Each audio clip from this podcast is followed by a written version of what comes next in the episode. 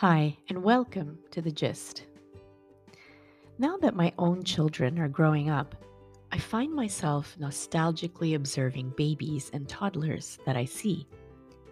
I'm always amazed and a little jealous, frankly, of their ability to be in the moment. In their world, everything happens right now.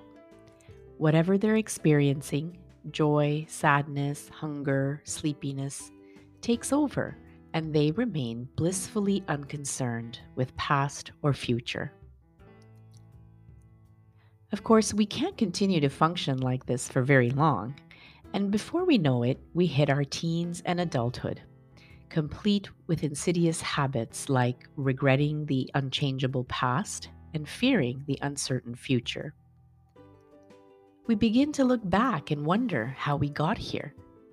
Could we have done some things differently or worse, we look at the road ahead and wait for our lives to really begin. This is what philosopher and author Oliver Burkeman calls when I finally mindset.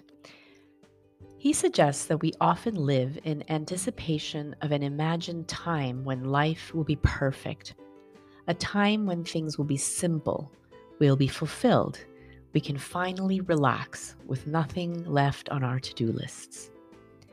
But of course, that day will never come. And we can be pretty sure that despite all the planning in the world, the future will never turn out quite how we thought it would. How can it? With all of life's randomness and complexities, it's a wonder that we can predict anything at all.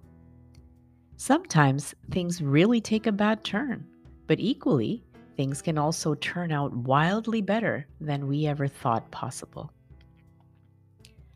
Burkeman suggests that we need to transcend the cliched advice of living in the moment because life is short.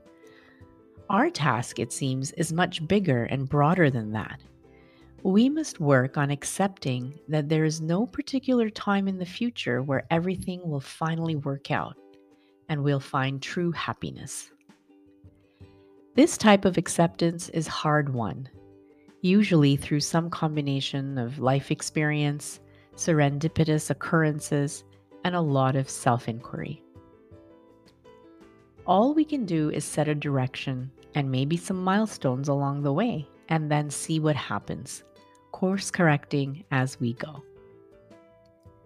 This is what famed author and mythology expert Joseph Campbell refers to as the hero's quest, the arduous path that all of us, mythological heroes and mere mortals, must take to discover and embrace the true fleeting nature of existence. Along the way, hopefully, we learn something about ourselves and the human condition and develop the courage to figure things out as we go.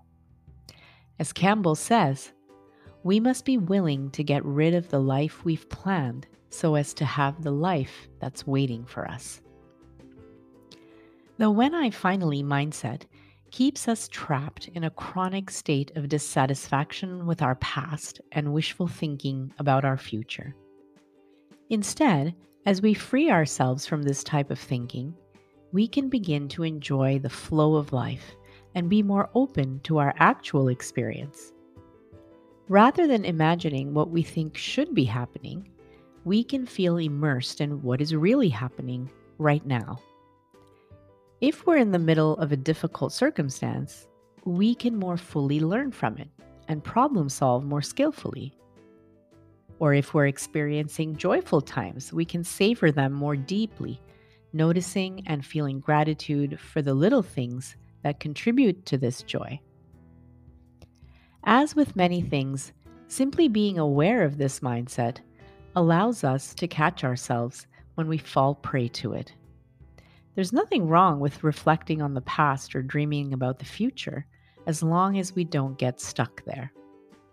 So let's see if we can all find a healthy sense of perspective about time, about where we've been and where we're going next, all the while remaining steeped in today. On that note, wishing you a great week ahead and see you next time on The Gist.